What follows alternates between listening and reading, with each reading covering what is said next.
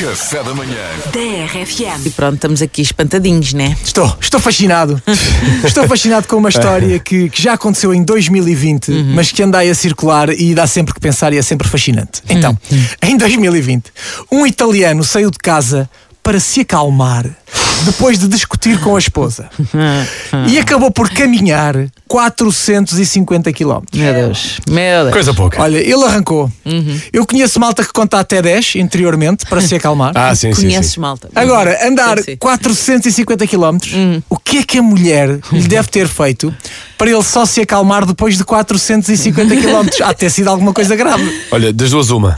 Ou a traiu, traiu sei lá, com o irmão e com o pai ao mesmo tempo, filmou e pôs na net. Ai, credo, credo. Ou desligou-lhe a Playstation no meio de um jogo de FIFA. São as únicas coisas que eu assim vejo estão lado a lado a nível de gravidade. Toda a gente sabe. Eu assim que comecei a ler a notícia e vi tanta quilometragem, eu ainda tive outra curiosidade, que foi saber o tempo, não é? Quanto tempo é que este homem esteve a Pois, andar? exato. 450 km, ok.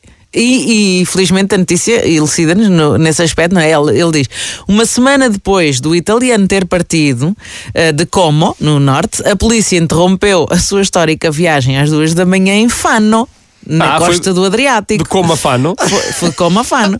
Foi ali uma semaninha a andar, uma semana. A que altura é que este homem pensou? Eu se calhar devia ter trazido uma malhinha pelas costas.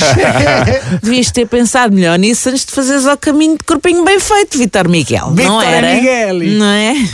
Repara, 450 km é o equivalente a eu me chatear agora convosco, Opa. com a Joana e com o Daniel, Ah, porque não compreendem as minhas gravatas de cowboy. Ah, exato, isso é razão. entendi. Arranco daqui e, e só para em Salamanca.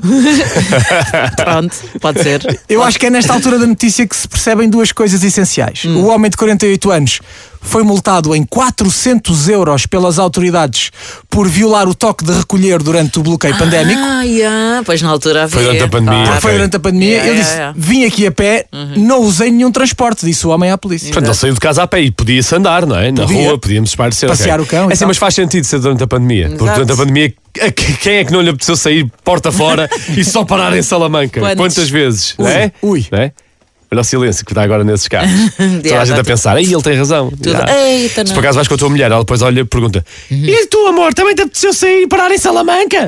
Ele achas? Então, este pessoal da rádio é que é maluco, Claro, não ligues, não, não, ligues. não. parvoíce. E se olhares para o lado, provavelmente tens eh, outros homens também com, a mesma cara. Não é? e, olha, e foi de, de tal forma, esta coisa dos 400 euros, Yeah. eh, que compensou. Eu acho que compensou. Pagar Pagou os 400 euros? 400 pensa, o descanso não tem preço. Tem, tem, são O 400 desca- euros. Já Ah, sabes. Tá bem, mas sim, mas o- descanso não tem. E olha que ele foi a pé. Exato. Portanto, ele caminhou 450 km, pagou 400 euros e mesmo assim valeu a pena. E pelo que ele disse a seguir, parece-me que até repetia todos os anos, porque ele diz: ao longo do caminho conheci pessoas que me ofereceram comida e bebida, eh, e depois de percorrer mais ou menos 60 km todos os dias, ainda disse: Eu estou bem, só um pouco cansado. Dizia ele uma altura: Um pouco, um pouco, atenção. Realmente, quem corre do casamento por gosto não cansa. Não, diria Pois, é isso. Não, não, é isso, é casamento isso. por gosto não cansa mesmo nada. E se calhar vai fazer escola este senhor. É o mais certo. Café da manhã. Da RFM.